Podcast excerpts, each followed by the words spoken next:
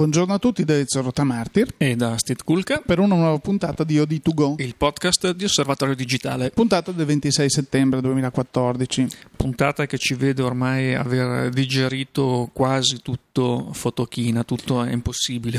No, però diciamo che questa è la puntata di chiusura di questa storica Fotochina 2014. È ancora una puntata, diciamo, senza sommario, esatto. nel senso che andiamo a tirare, come avevo promesso nelle puntate precedenti, a tirare così le somme di, di quello che è stato nostro, la nostra esperienza a Fotochina, il nostro viaggio e che abbiamo raccontato ai nostri ascoltatori e lettori durante tutto questo periodo. Sì, tra l'altro ricordiamo sempre su www.fotoguida.it eh, abbiamo mh, seguito in tempo reale le notizie di Fotochina e adesso andiamo avanti con gli highlight eh, delle cose interessanti che si sono viste a Fotochina, così come sul numero di ottobre di Osservatorio Digitale ci sarà un profilo come di consueto dedicato a questa manifestazione dove faremo un po' mh, ricapitolare un, in modo modo più organico, più ordinato mh, mm, tutto quello che, che, è successo e che è degno di menzione, come si dice in questi casi. Certo, direi che in questa puntata di OD2Go potremmo fare così il punto sulla situazione di quelle che sono state un po' le tendenze che abbiamo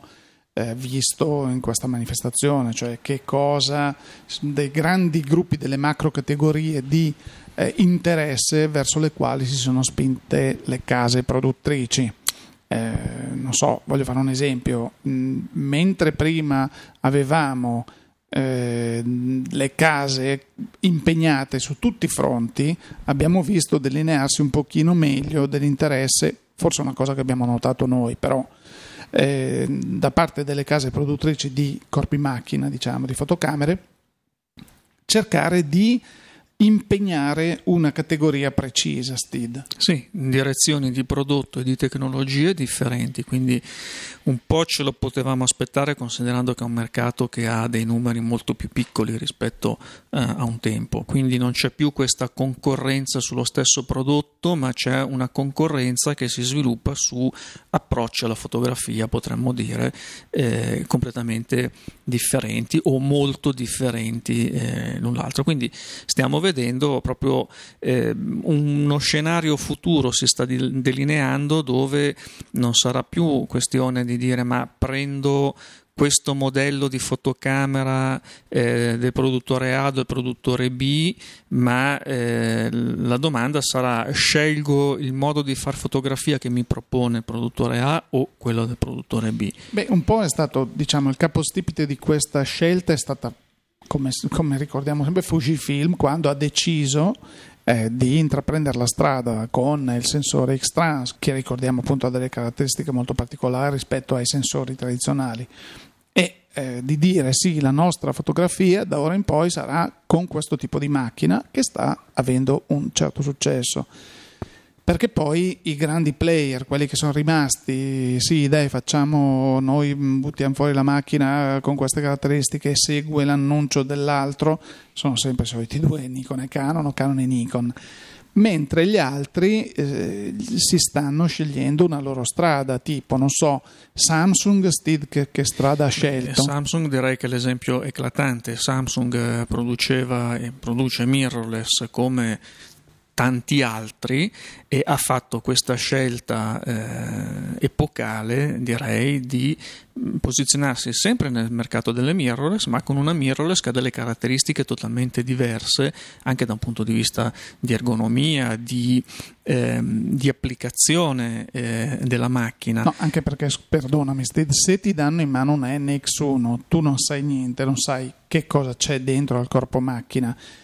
Dimmi che cosa non ti fa pensare a una reflex, nonostante questa sia una mirrorless con sensore in particolare APS-C, che cosa te la differenzia? Non lo sai. Cioè, no, è un po' come Sony quando ha scelto la tecnologia SLT per le proprie esatto. reflex, quindi eh, specchio traslucido, una mirrorless non mirrorless, una reflex non reflex, un, ecco, ibrido diciamo. Perché poi proprio guardando la NX1 che ha questo mirino super fantastico, mirino elettronico ricordiamo, mi è venuto subito da pensare a Sony proprio perché quando provammo la Alpha 99 che è a tutti gli effetti definita una reflex, cioè una macchina professionale reflex, però non ha il pentaprisma perché ha il, il mirino elettronico meraviglioso, eh, ha lo specchio traslucido, quindi già quella è una reflex sui generis, così come la NX1 dal punto di vista almeno di, di, così, di, di prima battu- in prima battuta non, non, diresti mai, diresti ah sì, una reflex piccolina, ma... No, anche non solo nell'aspetto, ma direi anche nelle caratteristiche. Nelle prestazioni, nelle prestazioni. Esatto. Poi andrà vista sul campo perché chiaramente noi le abbiamo potute provare Dei prototipi, in fiera, certo. all'interno degli stand, all'interno...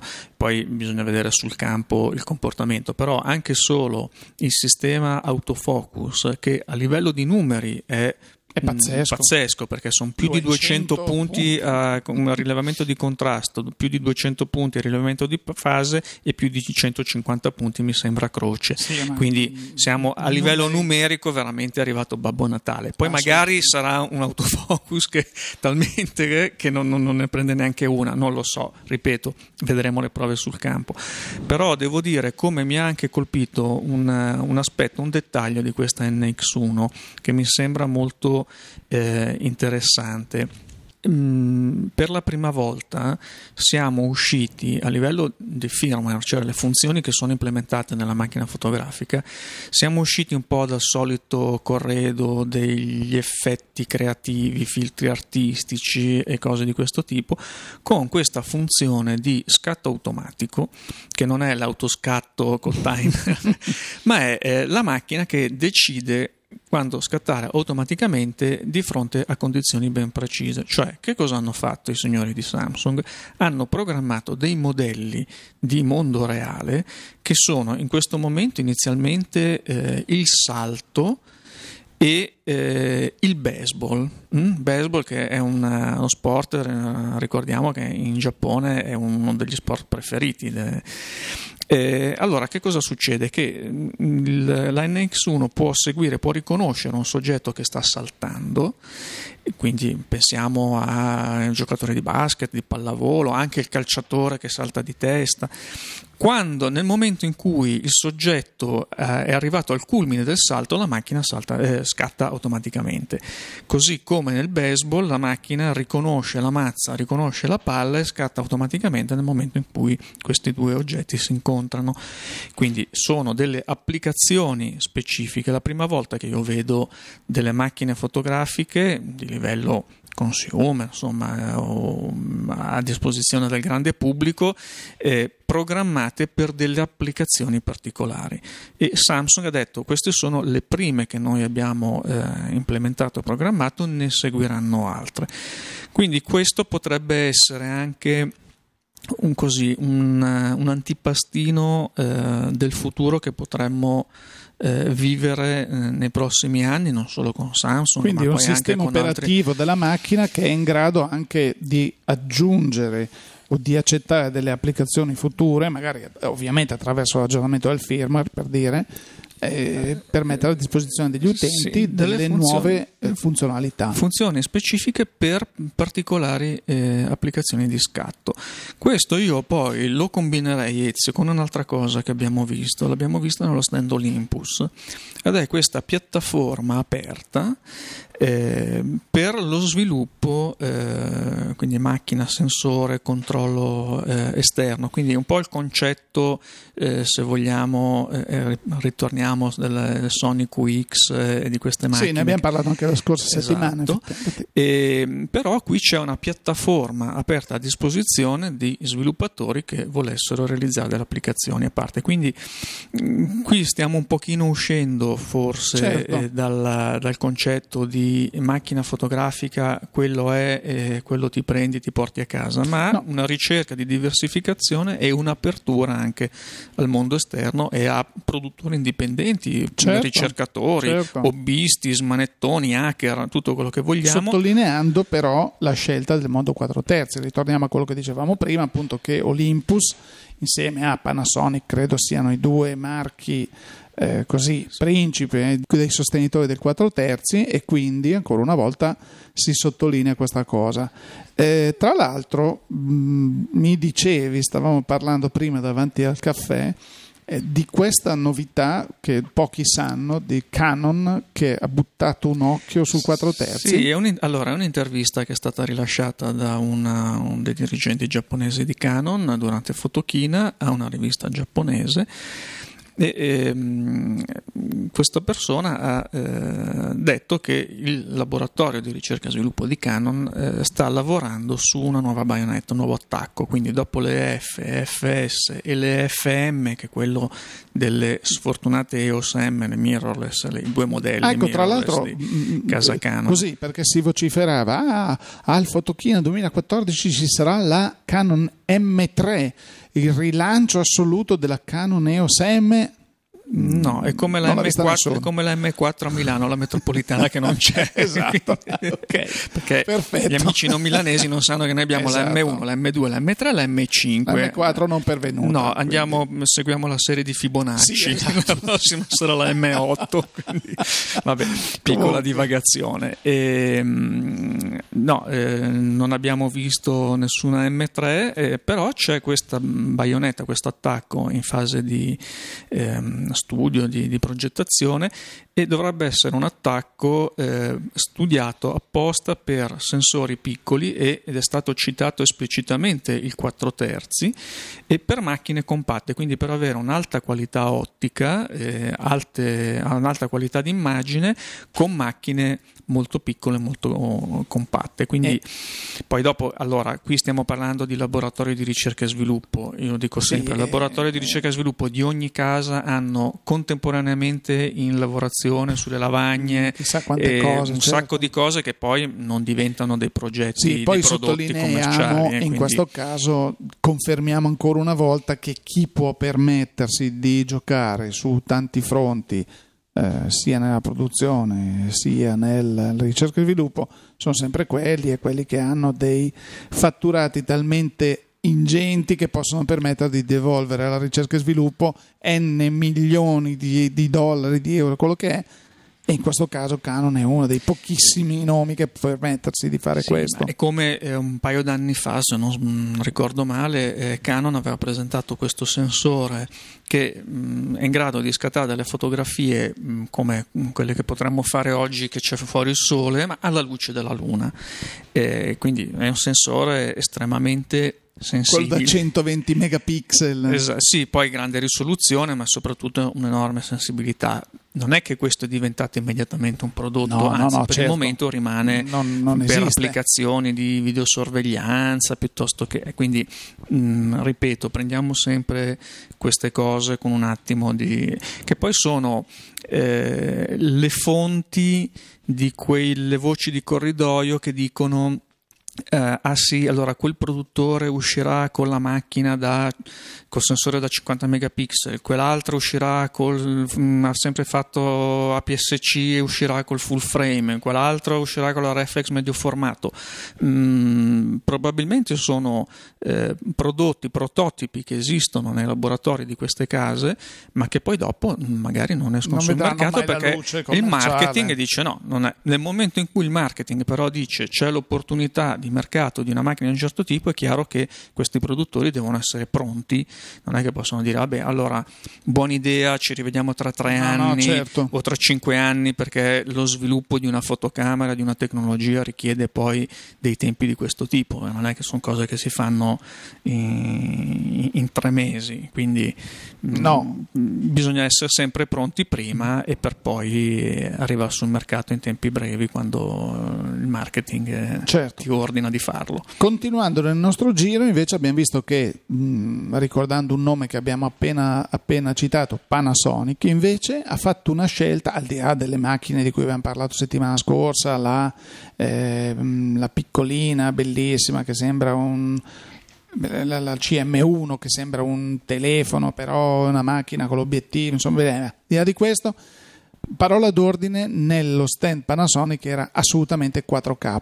Sì, 4K. Perché loro hanno dei prodotti che la, tipo la GH4, eh, appunto fotocamere in grado di girare eh, filmati con qualità Ultra HD ma presentavano anche il software o la modalità fotografica 4K attraverso la quale si può o scattare con il formato appunto 4K oppure addirittura da un filmato, da un video, estrapolare il, va, il, il singolo frame, quindi la singola fotografia, con quella risoluzione. Diciamo che Panasonic ci crede molto. Sì, diciamo che Panasonic ha anche un'eredità video molto importante, quindi nasce un po' come anche Sony. Sono case certo. che, allora, innanzitutto sono case che producono anche altri prodotti di elettronica di consumo o di elettronica professionale, professionale certo. per il video, quindi seguono un po' tutta la catena. Eh, pensiamo ai monitor, ai televisori per eh, prima cosa e quindi hanno un'attenzione eh, senz'altro maggiore di altri rispetto al video e Panasonic sembra proprio essersi eh, direzionata da, da, questa parte con anche poi lo sviluppo di ottiche eh, fatto, ha rinnovato tra l'altro, eh, se non ricordo male, la partnership con Leica, Panasonic, certo. quindi per ulteriori eh, prodotti ne, negli anni a venire e quindi diciamo che sembrerebbe aver ristabilito un po' i pilastri, i fondamenti su cui lavorare per i, i prossimi anni. Così come eh, abbiamo visto anche eh, le conferme di, di case come Fujifilm, con vabbè, gli annunci che erano stati rilasciati prima di Fotochina. Eh, Diciamo che ecco, dove non si sono viste delle grandi novità, ma delle riconferme, sono stato negli stand di Canon e Nikon. Certo, certo. E, qualcuno ha detto: Ah, ma sono decotti, non ci sono novità. No, secondo me, per esempio, eh, Canon ha presentato la 7D Mark II. La 7D Mark II, che ormai era attesa da mm, tanto, tempo, tanto sì. tempo, perché la 7D, eh, Ezio, la memoria mi fa difetto, ma se non ricordo male, è uscita nel 2009. Esatto ed è una macchina che, che ancora oggi ha qualcosa da dire. Quasi Tant- senza precedenti, eh, perché è una macchina che esiste da così tanto tempo e vendeva fino a mese scorso ancora benissimo.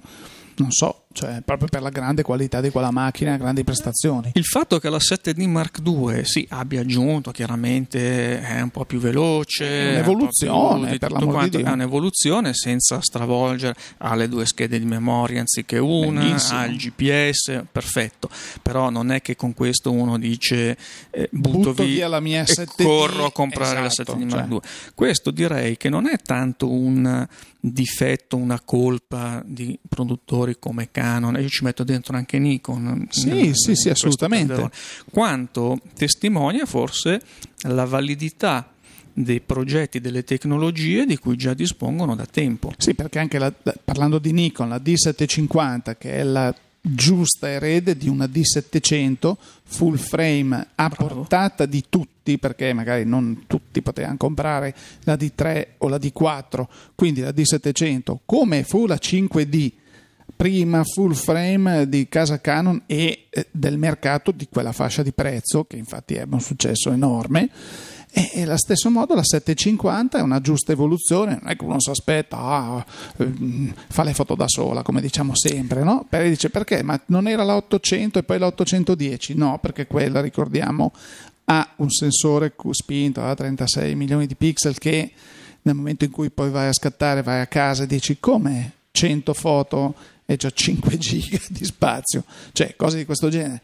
Eh, la 750 sicuramente è più usabile dal punto di vista di chi deve fare le foto ha bisogno di scattare magari tanto in fretta e così. E magari, eh, scusa, non ha delle ottiche super eccezionali, perché ricordiamo che a un certo punto, quando si supera una certa densità, il rapporto tra la risoluzione e la dimensione del sensore, il problema, il problema diventa, diventa la risoluzione dell'ottica, Chiaro. quindi la capacità risolutiva del sistema Bravissimo. Ottico. Quindi abbiamo visto eh, la 810, la 750, la stessa DF che comunque faceva bella mostra di sé lì e non, mm, certo, non so cosa si potesse aspettare la gente da Canon e Nikon, ma Canon e Nikon mm, ci hanno abituato che poi dopo domani fanno un annuncio quando tutti gli altri dicono boh la fiera è finita non c'è niente in vista questi dicono abbiamo fatto la macchina ah, perché hanno questa capacità di, di, di essere sempre pronti in tutto l'anno E, tra l'altro diciamo che forse la, la novità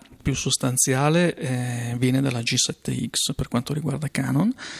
La G7X che è una compatta con sensore da un pollice quando la serie X, ricordiamo la G1X, ha un sensore da un pollice e mezzo, quindi è stata un po' eh, paradossalmente una scelta di riduzione delle dimensioni del sensore, ma questo è abbinato a un sistema ottico di ehm, concezione completamente nuova, cioè la G7X è una macchina che non rappresenta l'evoluzione di qualcosa di preesistente quanto un progetto nato ex novo. E per quanto riguarda l'ottica, eh, la cosa curiosa, qui stiamo parlando sempre di una compatta, eh, l'ottica nasce dall'esperienza specifica che Canon ha maturato con gli obiettivi delle serie F, quindi stiamo parlando delle um, ottiche reflex. Eh, questo diciamo che lo mettiamo insieme a quello di cui si parlava prima e eh, vediamo come forse la direzione di Canon eh, stia proprio andando in direzione dell'alta qualità di fronte a sensori piccoli perché probabilmente anche questo successo che hanno avuto le mirrorless diciamo di prima generazione per staccarci dalle mirrorless tipo la Nex 1 che mh, mm, compatta non è. Quindi mirrorless che hanno mh, mm, riscontrato un grande gradimento da parte del pubblico perché sono macchine di buona qualità con delle dimensioni ridotte, con dei pesi assolutamente eh, sopportabili che uno può portarsi in giro per lavoro, per turismo, quando vuole, senza eh, avere poi mal di collo, mal di schiena, come abbiamo visto tanti durante Fotochina, avevamo detto anche settimana scorsa, che giravano con queste macchine super accessoriate, zaini in spalla per andare a fare le foto negli stand, vabbè, quelli poi arrivano a casa la sera e eh, capisci perché ci sono tanti centri di massaggi thailandesi intorno in giro, sì, a sì, Fotochina, sì. ecco. Comunque, eh, diciamo che allora questa st- abbiamo così parlato in generale di una delle tendenze. Le altre tendenze che abbiamo visto così maggiormente in questa fiera, un'altra per esempio è stata la stampa, c'è questa voglia di stampa, Steve, perché come tra l'altro ricordavi tu, ricordava Max De Martino qualche puntata fa, è vero, è tutto bello, abbiamo tutti i file, abbiamo tutti i backup, abbiamo tutto, ma la foto vive nella stampa, perché quando tu hai una bella foto, la stampi, te la guardi, hai una soddisfazione che non è quella di vederla sul monitor, anche se il monitor è grandissimo. Quindi c'è stata, abbiamo visto degli stand giganteschi a partire anche da questa eh, azienda tedesca che in Italia non, non, non vuol dire niente, però sì, perché non è presente, perché non è presente sul mercato, ma aveva uno stand meraviglioso e ormai il messaggio era qualsiasi forma di stampa tu voglia, noi sì. ce l'abbiamo. Sì, sì, ci sono fotolibri, poster, quadri, qualunque cosa di qualunque qualità, quindi si può trovare veramente di tutto. E la differenza tra vedere la foto sul monitor e vederla magari stampata a grande formato e magari anche incorniciata è un po' la differenza tra vedere eh, un quadro di un pittore di Rinascimento sul libro eh, oppure andare a vederlo al museo e vederselo dal vivo. Magari al museo la tela è 4 metri, va certo. bene, d'accordo. Eh, però a volte prendiamo la, la famosa Gioconda, esatto, Monna Lisa Leonardo, esatto. che non è un 4 esatto. metri, ma è un quadretto piccino, sì. anzi forse più grosso un libro, che, che, però è un'altra cosa. E la stessa cosa capita un po' con con, con la fotografia soprattutto con certa fotografia. Quindi, perché poi dopo subentra anche, sai cosa Ezio, il materiale su cui eh, viene effettuata la stampa, certo. quindi ti dà una texture differente, ti dà un, un comportamento della luce è diverso a secondo del tipo di carta, di supporto, se è tela, se, che, che, il monitor non ti dà, insomma il monitor no, appiattisce no. un po'. Poi, poi ci sono delle opportunità perché abbiamo visto anche stand di aziende che sono abbastanza distribuite anche in Europa, eh, dove hanno anche dei supporti creativi, dove ti permettono di fare la tua foto, di inserirla su vetro, su rame, su mh, mm, forme un po' strane, quelle, quelle diciamo sono stampe un po' creative, supporti creativi, ma quello che abbiamo visto è che mh, mm, certo ci sono le stampanti da sempre, tutti possono dire eh, ma la stampante esiste da sempre, sì, però c'è maggiore attenzione da parte di Canon, però tipo, non so, di Epson e di tante altre case che ti permettono di, con una cifra ragionevole, di ottenere dei buonissimi risultati anche in casa.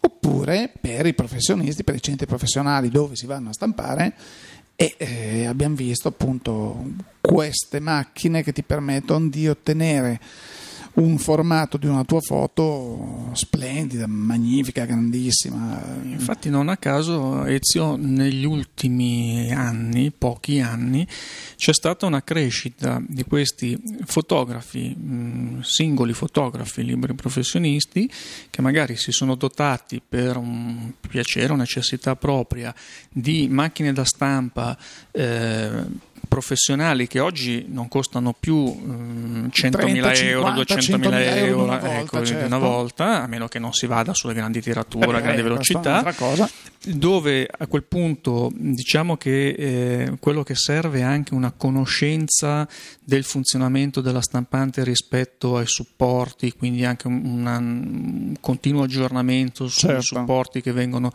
rilasciati sul mercato e questi fotografi vedono aumentare man mano il loro giro di business eh, proprio per servizi di stampa eh, individuale, su misura, con anche un rapporto che non è il rapporto del negozio online, io ti faccio l'upload dell'immagine e tu poi mi mandi, mandi a casa la, la stampa, stampa no? No, che no, del laboratorio che tra lavora l'altro, tra l'altro Steve, e questo è un settore che sta venendo fuori anche in Italia in maniera e, importante. Eh, sicuramente ne parleremo in futuro, così come parleremo di eh, questi sistemi di calibrazione, perché poi ancora una volta è importante quello che si vede, come una volta si diceva quello che vedi è quello che stampi, quello che stampi è quello che vedi, è importante che il monitor sia calibrato in maniera che lo stesso verde che ho sul monitor poi sia lo stesso verde che la stampante fa. Questi sistemi di calibrazione professionale costavano delle cifre importanti oppure erano apparsi questi calibratori che lasciavano un po' il tempo che trovavano. Mentre a Fotochino abbiamo visto che c'erano le solite aziende che però hanno sviluppato, magari gli stessi spider, quelli che si appiccicano al monitor e poi hanno un software di gestione del colore anche sulle stampanti, fanno le profilazioni eh, con dei costi interessanti, quindi alla portata di tutti e che permettono di, di, di, lavorare in maniera corretta. Sono tutti argomenti di cui parleremo poi in futuro. Sì, beh, la profilazione è, per chi vuole stampare è indispensabile. È, indispensabile non, non, perché se no vedi più. un rosso, poi lo stampi ed è invece un magenta che è più carico di nero, insomma ci sono delle cose che... No, diciamo che il mercato fotografico senz'altro ha piccoli numeri oggi per quanto riguarda la vendita di nuove fotocamere, di nuovi corpi macchina, però chiaramente c'è un parco esistente funzionante notevole, e come non c'è mai stato nella storia eh, della fotografia, e, e quindi chi si sta buttando sul mercato? Produttori di obiettivi, certo. produttori di accessori, come i cavalletti, tre piedi, le luci, perché ehm, ecco, abbiamo visto un'altra un tendenza è quella delle luci, certo. Le luci perché poi dopo l'illuminazione è l'altra cosa chiave per la fotografia. Eh, abbiamo visto e avuto le conferme del grande successo di prodotti come eh, ne avevamo presentati quando erano usciti all'epoca questi monotorcia portatili per applicazioni sul campo, quindi flash ad alta potenza eh, che mh, hanno sempre dei costi abbastanza importanti, ma non sono più eh, quei costi veramente alla portata di pochi come era fino a, un po' di tempo Beh, fa. Sicuramente abbordabili per i professionisti e comunque che anche i, gli amatori evoluti possono cominciare a prendere in considerazione perché il mondo dell'illuminazione si è spostato anche verso questa fascia di fotografi che hanno sempre comunque tenuto in considerazione magari l'utilizzo di qualche luce in più rispetto al solito flash montato sulla macchina. Sì, poi ricordiamo che ci sono sempre anche i noleggiatori eh, sul mercato a disposizione, per cui se anche uno non volesse investire 2, 3, 4 mila euro per un, un, un attrezzo in più, lo può sempre noleggiare. Così come prezzi... abbiamo avuto modo di parlare con tanti, con tanti amici che lavorano appunto nel campo dell'illuminazione in Italia, che ci dicevano che addirittura oggi nelle grandi città si trovano degli studi che si possono noleggiare a delle cifre ridicole, quindi colui il quale per un minimo magari di due ore, però si parla di 100-200 euro con uno studio attrezzato con le luci dove tu arrivi con il tuo soggetto, che sia la modella, che siano degli, degli oggetti o così, lavori per due ore e, e, chi te lo fa fare di metterti in piedi uno studio se il tuo lavoro è saltuario oppure se sei un amatore evoluto che vuole fare l'esperienza di scattare in studio? Quindi anche queste sono delle tendenze delle quali parleremo in futuro. Sì, direi che è un mercato che ha dato segnali di vivacità. Certo non è un mercato che è fuori dalle crisi perché nessuno no, è fuori certo dalle crisi, no. però non mi è sembrato un mercato ehm, ripiegato su se stesso e mettiamo i carri in cerchio esatto, per difenderci e sopravvivere in qualche modo. Mi sembra che anche come alcuni prodotti anche curiosi, abbiamo visto per esempio eh, Polaroid con Come queste no? piccole fotocamerine, sono dei, dei dadi praticamente, sì, un po' cube, sì. questi cube action camera, tradotti sì. eh, come l'action camera in genere, perché è un'altra tendenza che c'è stata la fotochina, senz'altro eh, beh, non è una novità di oggi, ma è forse un mercato che sta crescendo sempre più, quello dell'action camera, quello dei droni. Mh, tantissime eh, soluzioni, sì, tantissimi prodotti sì. particolari che magari non, senz'altro non eh, si rivolgono a, a, pubblico di milioni di fotografi come poteva essere la fotocamera fino a ieri, ma che comunque su certe nicchie possono trovare mm, una, una crescita commerciale sì. non indifferente. Quindi una parola per finire, come ti è sembrato questo fotochina? Guarda, io sono rimasto molto molto arrabbiato a Fotochina perché ho scoperto che bastava un mese dopo e l'avremmo fatto in concomitanza col Salon de Chocolat. che è questa fiera gigantesca sul cioccolato che poi è seguita, credo a gennaio-febbraio, dal Chocotech, ecco. che è la, invece un po' più specifica per i macchinari per la lavorazione e la produzione del cioccolato. Quindi diciamo che la fotografia è bella, però la cioccolata credo che sia una cosa, una passione. Possiamo, possiamo chiedere più. al Köln Messe di vedere di organizzare meglio, e forse eh. gli spazi però non ce li hanno. Ma no, ma eh, qualche padiglione vuoto come sempre c'era, infatti noi siamo arrivati che stavano smontando la fiera, il, del, bambino. La fiera del bambino, e, mm, quindi accessori, passeggini, cose per i neonati, i primi due anni del no, primo anno, primo, primo anno, ecco, addirittura. Quindi è una fiera specificissima. Molto sì. specifica e io avrei preferito il Sonondo Chocolat. Adesso vediamo, adesso vediamo, scriviamo.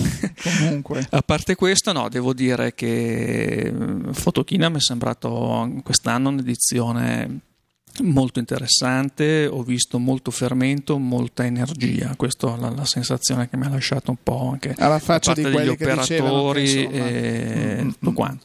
Eh, gli spazi della fiera sono gli stessi spazi che sono stati impegnati nelle ultime due edizioni precedenti, quindi non c'è stata una flessione da questo punto di vista, una piccola flessione nel numero di espositori, questo sì, ma non così eh, marcata come era stata tra il 2008 e il 2010. Eh, sì, è vero, però secondo me sono venuti a mancare e quegli espo- tanti espositori, quelli i cinesi, eh, produttori di accessori, cose di questo genere, perché i marchi, mh, quelli importanti c'erano tutti e anche con stand piuttosto giganteschi, perché parliamo di Sony, Fuji, Canon, Panasonic, Nikon, avevano del- delle aree che erano immense eh, rispetto a qualche anno fa, per esempio Kodak, che poi è sparita e poi è rinata, aveva uno stand di tutto rispetto, certo non era lo stand di eh, 4 o 6 anni fa, però c'erano tipo stand come Blackmagic che 4 o 6 anni fa non erano presenti, che invece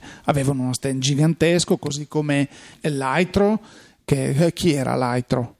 Due anni fa, ancora, ancora quattro anni fa, chi era Lightro? Non esisteva quasi. Quindi eh, è stato un, un fotochina anche a mio avviso decisamente interessante. Sì, e poi anche questi cinesi che crescono, come avevamo detto sì, settimana sì, scorsa, tipo Fotix, che però ne cresce con... uno su mille. Ne cresce ecco, uno quello... su mille, però avendo miliardi, eh, infatti, infatti, direi infatti. che i numeri poi sono, ci sono. Comunque diciamo un buon fotochina, per fortuna nostra biennale perché credo che alla nostra età non riusciremo a permetterci un fotochino all'anno da un punto di vista fisico e direi che adesso per, eh, ne riparleremo agli inizi di gennaio con il CSS sì, di Las Vegas esatto. dove aspettiamo delle novità, qualche cosa che era atteso a Fotochina che che non è stato visto, ne esatto, sappiamo, è stato rimandato sì. a, a, gennaio, non vi diciamo cosa. E poi anche dopo c'è subito Yokohama, poi insomma in qualche modo riprende il cinema di tutte le fiere, di tutto. E poi l'anno prossimo, non dimentichiamo, ci sarà il grandissimo ritorno del Photoshop. Purtroppo amici dovremo aspettare fine anno perché sarà a ottobre, in scadenza quasi dell'Expo, ci sarà questo, appunto, abbiamo detto il Photoshop, ma sono troppi argomenti, troppo, argomenti troppo caldi, ne parleremo nelle prossime puntate. Per questa puntata, secondo me, Stid, è, è tutto.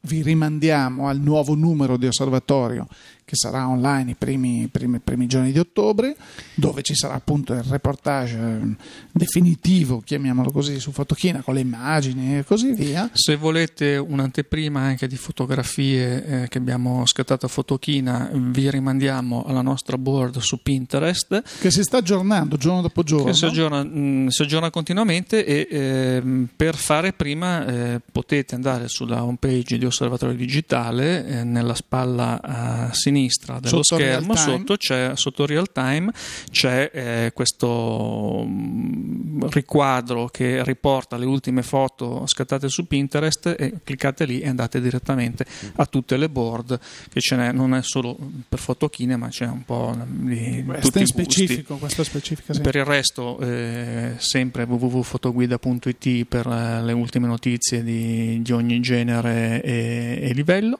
I nostri eh, social social media e soprattutto seguite eh, Odi Travel eh, su Osservatorio e su Facebook. Sì. Odi Travel dove ricordiamo 30 settembre, attenzione, la scadenza di chi vuole per, partecipare sì. al viaggio quello Istanbul e Cappadocia, certo. bellissimo con uh, Max De Martino. Ce ne sono poi altri, avete tutto il programma su Osservatorio Digitale.